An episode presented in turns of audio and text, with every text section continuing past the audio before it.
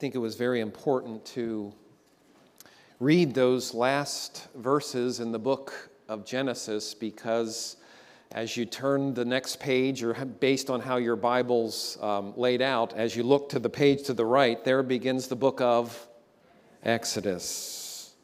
And the book of Exodus is dominated by the life and actions of Moses, and arranged around two outstanding redemptive acts: the exodus from Egypt and the establishment of God's covenant at Sinai. In fact, Moses and these events are so fundamental to the understanding of God's plan for redemption, of redeeming even you and me, that it could be argued by many that much of the Bible is a dialogue that reacts to, explains, implements, and elaborates even further the redemptive plan of God as it began to be revealed in the book of Exodus.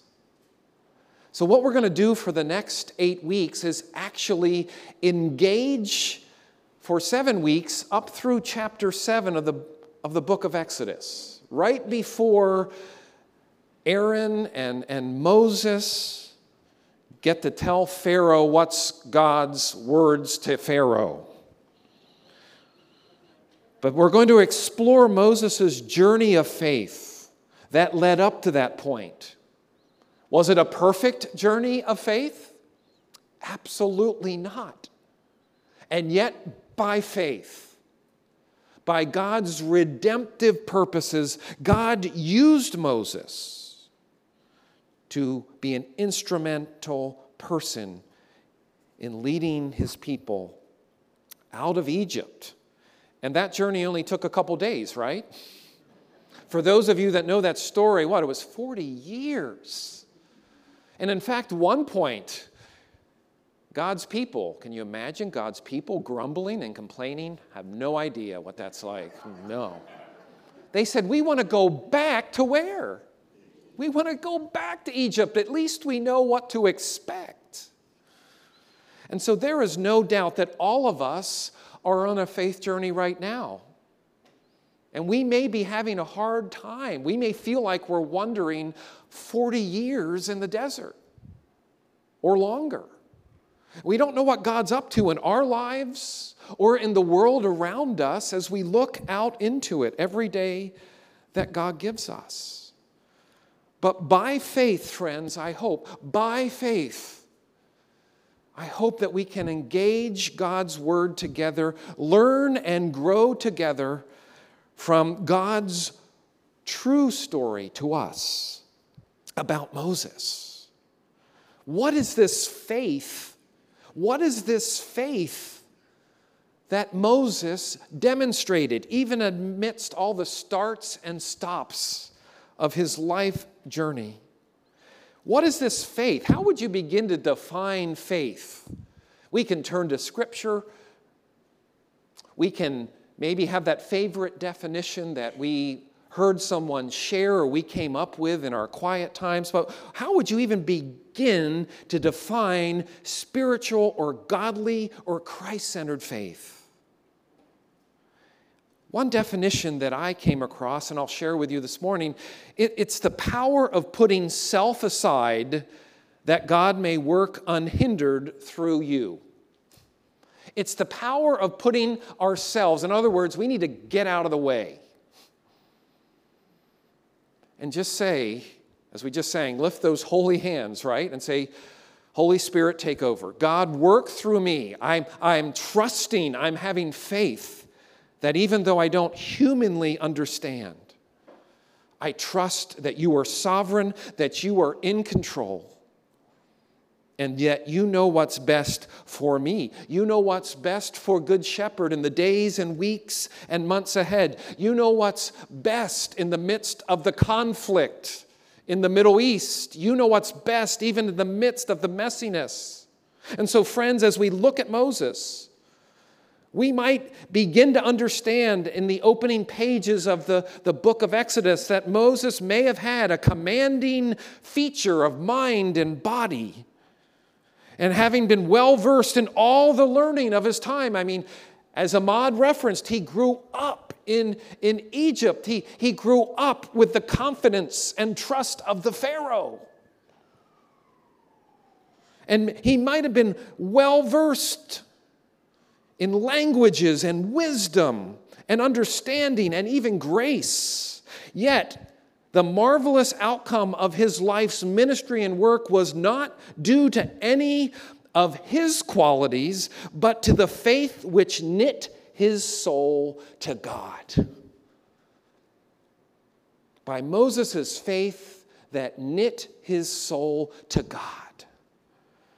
That was Moses' fuel. That was Moses' guidance. But as Lisa just read for us from Genesis chapter 50, I ask another question before we get to Moses. How familiar are you with the life story of Joseph, which concludes with his death in Egypt? We just heard that.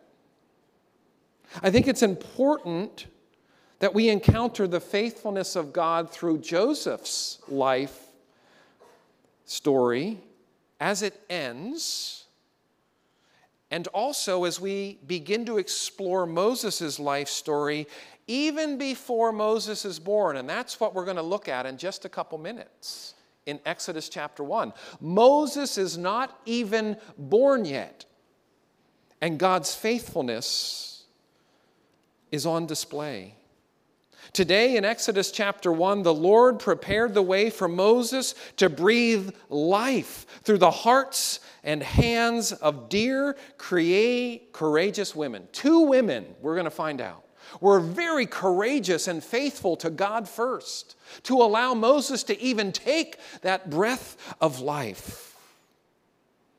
While he was in his mother's womb, I believe that spiritual warfare, he was facing the forces of evil because the enemy knew what God was doing in and through the life of Moses.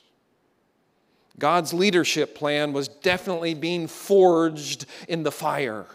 God was at work faithfully even in the midst of the challenges and brokenness of this world. How many more reminders, friends, yes, that we need, or do we need? How many more reminders do we need that our world is broken? I reached out to our tour guide, Mike, Mr. Mike. For those of you that were in the Holy Land with me now almost a year ago, I reached out to Mr. Mike yesterday and just said, prayers ascending. And he said, thank you, brother. Israel and Hamas are at war. Is God still faithful, friends? It's hard to see sometimes, especially we might be able to see it easier than those that are right in the thick of it. And so God is faithful. Moses' life story, and we're not going to walk through all of Exodus, so maybe you'll get curious and keep reading, I pray. I just hope you have a courageous authenticity of just wanting to read about the story of Moses and Aaron and Joshua. But let's pray as we begin to encounter God's word together this morning. So, dear Jesus, we do thank you for your holy and inspired word to us. Today begins the story of your faithfulness as the life of Joseph ends, a torch is passed until the next person which you prepared to lead your people in times of uncertainty and hardship. And so you are that same God. We often sing a song here called Same God. You are that same God, Lord, that was present in the life of Abraham, Isaac, and Jacob, and Joseph, and Moses. And you are that same God that seeks each of us out, even today, amidst the joys and concerns that we hold in our hearts and minds. And so we pray that as we encounter your word together, that your Holy Spirit would deepen our faith, would begin a journey of faith, Lord Jesus, to follow you. Wherever we're at on that spectrum, Lord, have your own way. With each of us here today, with those of us connecting online, and those who may even be listening or viewing this word later. And so we thank you for that, and we pray it in Jesus' name. And God's people said, amen. Page 47 in your pew Bibles, isn't that interesting, Lisa? It's one page after the page 46. Because the story continues in Exodus chapter 1. And I want to read the first 7 verses to you, and then we're going to begin with verse 8, and then we're going to take a detour. So stay tuned. You with me? Just no sleeping out there. I know it's warm. I know it's warm. But God's word says to us, Exodus chapter 1, verse 1, "These are the names of the sons of Israel who went to Egypt with Jacob, each with his family, Reuben, Simeon, Levi, Judah, Issachar, Zebulun, Benjamin, Dan and Naphtali, Gad and Asher. The descendants of Jacob numbered 70 in all. Joseph was already in Egypt. Now Joseph and all his brothers and all that generation died, but the Israelites were exceedingly fruitful. They multiplied, greatly increased in numbers, and became so numerous that the land was filled with them." And now verse 8. Why do I want to spend some time with a detour after I read verse 8? What does verse 8 say to us? "Then a new king," or Pharaoh, "then a new king, to whom Joseph meant nothing, came to power in Egypt." We're just going to stop right here for a few minutes. Then a new king, to whom Joseph meant nothing, came to power in Egypt. Now imagine this. If you know the story of Jacob flowing out of the lineage of Abraham, or Joseph flowing out of the lineage of Abraham, Isaac, and Jacob. Here's Joseph in Egypt, standing before his father Jacob as clear evidence of God's sovereign power over even the worst of evils. Joseph, the lost son, the victim of his brother's wickedness, who had become the savior of the family and the nations around Egypt. But more often than not, only eternity will reveal how God redeemed every evil Joseph knew. And friends, do we encounter evil as well? Absolutely. In the time between our earthly lives and heaven, we walk by faith and not by sight, because we know that the Lord is unfailingly with us and for us in Christ. Joseph meant nothing to this new king. This new Pharaoh came to power in Egypt. This Joseph, who served in the Pharaoh's household, who was raised in Pharaoh's household, who was given positions of privilege in Pharaoh's household. Yes, he died, but this new king, Joseph, meant nothing. Through it all, Joseph stands out as one of the most attractive figures in the Bible, a man who overcame traumatic circumstances that would have crushed or at least crippled most people. And if you don't know the story of Joseph, engage it in the book of Genesis. Some of you right now who have know this story or read this story before, you're thinking of scenes. You're thinking of moments in Genesis because you know Joseph. I mean, after the evil perpetrated upon him by his brothers, he lived a remarkable, healthy, and attractive life. One that certainly wasn't due to a warm and nurturing environment. Born into a badly broken, dysfunctional family, deprived of his mother's love through her untimely death when he was a young teenager, hated with murderous jealousy by his brothers, kidnapped, falsely accused and imprisoned of all these things, could have made Joseph a prime candidate, friends, for brokenness and bitterness. Instead, he emerged as a healthy, godly, and productive human being. His leadership, just as we'll see Moses's over these coming weeks, was forged in the fire. God's hand was clearly on Joseph, protecting and preserving him through troubled times. And at the very lowest points of his life, he heard 4 times in Genesis chapter 39, the Lord was with him. The Lord was with him. The Lord was with him. The Lord was with him. Friends, do you believe that Jesus is with you today? Even though there's questions you have? The Lord was with Joseph. And from the text that Lisa read, verse 24 of Genesis 50, Joseph said, I am about to die, but God will visit and bring you up out of this land to the land he swore to Abraham, to Isaac, and Jacob. Friends, Joseph believed that God was a faithful God. And I think Joseph would have agreed with the inscriptions on the tomb of John and Charles Wesley in Westminster Abbey. You know what's on their tomb? God buries his workmen and workwomen. God buries his workmen, but carries on his work. God buries his workmen, but carries on his work. Joseph would have agreed with that. Joseph was basically telling his brothers, their families, that God will visit you. God will be faithful. And you will enter the land that God has promised. The writer of Hebrews saw Joseph's final request as the epitome of his faith. By faith, Joseph, at the end of his life, made mention of the exodus of the Israelites and gave directions concerning his bones. And who was going to lead the people out of Egypt? Moses.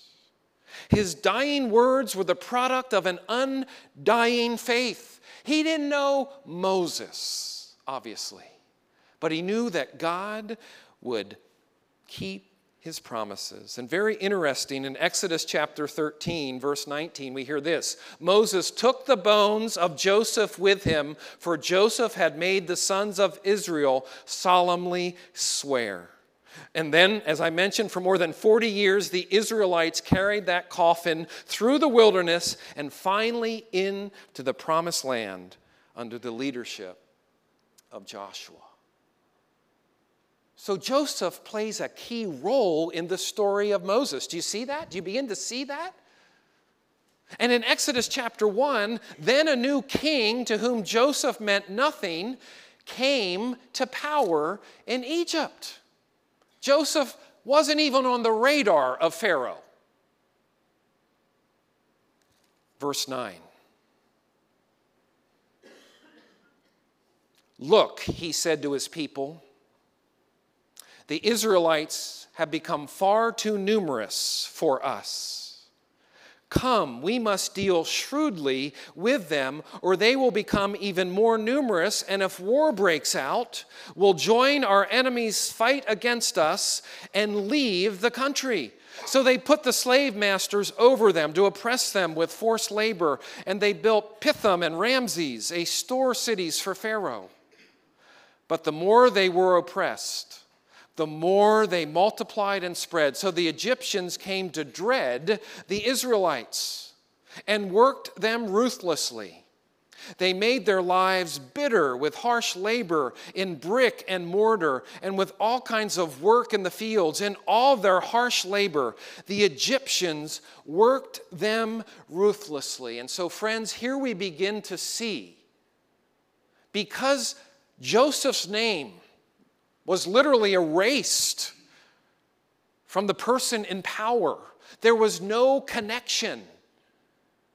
And there was a concern that some others might rise up and take power in Egypt. And so everything was being done to try to suppress the Israelites. First, we're going to make them work day and night. We're going to make them work hard. We're going to move them from the shepherd's fields to making bricks. We're going to move them from green pastures to dirt and hard labor and sweat. Verse 15.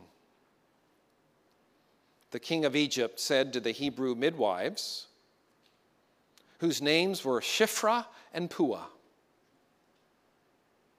when you are helping the Hebrew women during childbirth on the delivery stool, if you see that baby is a boy, kill him. But if it is a girl, let her live. The midwives, however, feared God and did not do what the king of Egypt had told them to do. They let the boys live. Then the king of Egypt summoned the midwives and asked them, "Why have you done this? Why have you let the boys live?" In other words, there was still concern that even though they had shifted them from the fields to building things, hard labor, this still wasn't going to solve the problem. And so to see evil take another step, basically the Pharaoh said, if it's a baby boy, what? Kill him. Now I'm sure that Shiphrah and Puah were not the only Hebrew midwives, but they were probably older. They were probably older and had some sort of responsibility over caring for those who were in labor. And I find it very interesting that God's word lists out and names them specifically. I mean, if you continue to read through the book of Exodus, you'll hear about the elders of Israel. None of the elders of Israel were even named. But who was named? These two Hebrew midwives. I mean, heck, even I have my name on a picture out there in the lobby, and the other elders and deacons and staff.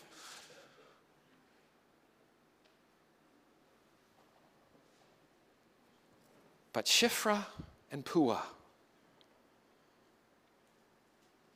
they would not kill boys. Verse 19. The midwives answered Pharaoh, Hebrew women are not like Egyptian women. They are vigorous and give birth before the midwives arrive. Now, whether that's a white lie, I have no idea. Under the sovereignty of God and God's grace. I mean, it is interesting. You can find more study and commentary on this because it was a different race of people. Maybe they did give birth faster than the Egyptians, but I think I'm just sticking that they maybe said that with tongue in cheek to Pharaoh. So God was kind to the midwives, and the people increased and became even more numerous. And because the midwives feared God, he gave them families of their own. Then Pharaoh gave this order to all his people. So do you get this? Hard labor isn't working. Having the midwives kill baby boys isn't working. Verse 22 ends chapter 1 telling us this. Then Pharaoh gave this order to all his people. Every Hebrew boy that is born you must throw into the where? The Nile. But let every girl live. Friends, Shiphrah and Puah gave life to not only Moses, as we'll find out, but they gave life to these dear children. They prepared the way with unwavering faith in God, that they were going to trust what God directed them to do and not what Pharaoh wanted. And so friends, this morning, by faith, may our eyes be focused on one far greater than Joseph. May our eyes be focused on one far greater than Moses, who we'll learn about in the weeks ahead. But I find it interesting, getting back to Joseph for a minute, Bible scholars have pointed to ways in which the story of Joseph seems to anticipate our Lord Jesus Christ. The one chosen by God is despised and rejected by his own family, who plot to take his life. Yet, in God's plan, the victim sold by his brothers and falsely accused becomes the deliverer who saves the very ones who rejected him. And that awesome faithfulness of Joseph spilled over into the generations that came after him, spilled over into the hearts and minds of Shiphrah and Puah, spilled over into a baby that we'll find that was born and saved by God's redeeming grace next week, a baby named who? All right, you're paying attention. And so, friends, as we seek to follow Jesus, we journey on. We journey on looking to Jesus, the founder and perfecter of our faith. He doesn't simply inspire us, although that's important. He empowers us to live faithfully all the way home. Jesus inspires us to live faithfully all the way home. None of us here know. None of us know when that day will be when we take our last breath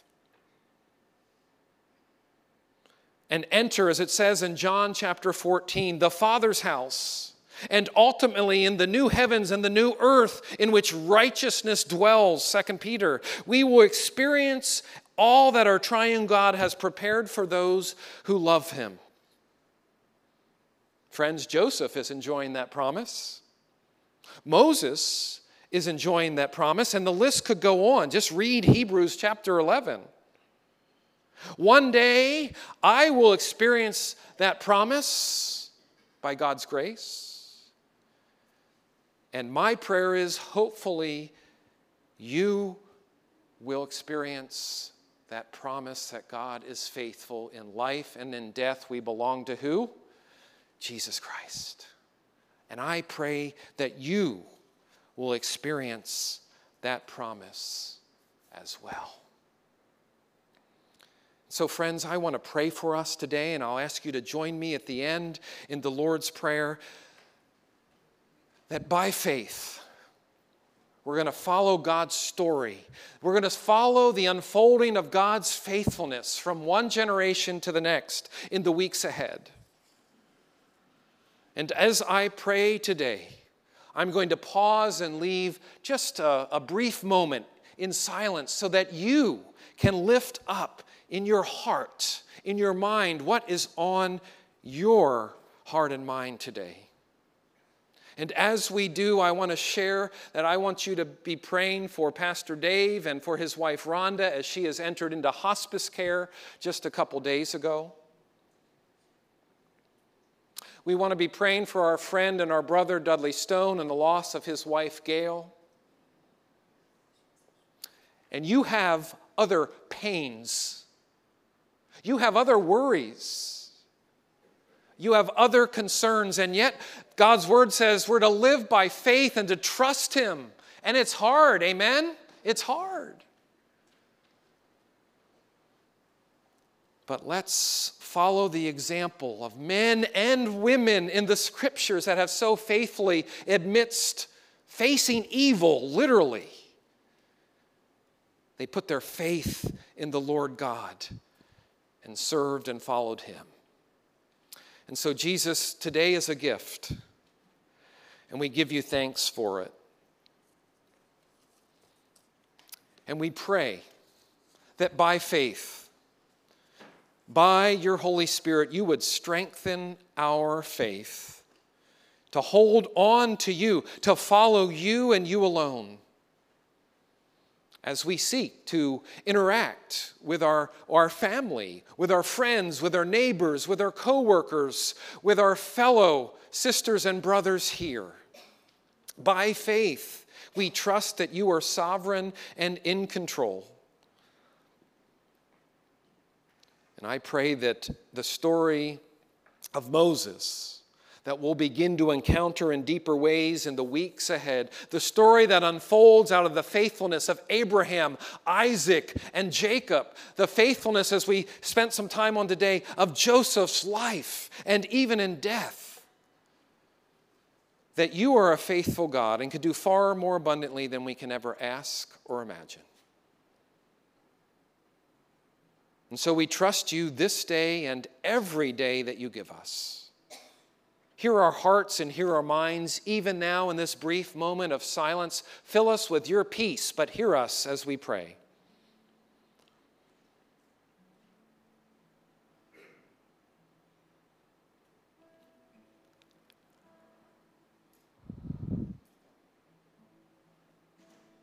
Lord, thank you for who you are. And may we see you even as we encounter men and women in the pages of Scripture, even as we encounter the life story of Moses and others in the coming weeks. May we see you and your faithfulness. And so as your disciples, even today, the gift of today, we pray now the prayer that you've taught your disciples to pray, saying, Our Father, who art in heaven, hallowed be thy name. Thy kingdom come, thy will be done, on earth as it is in heaven. Give us this day our daily bread. Forgive us our debts, as we forgive our debtors. And lead us not into temptation, but deliver us from evil. For thine is the kingdom and the power and the glory forever. Amen. If you're able to stand, let's sing together this last song, powerful song called The Blessing.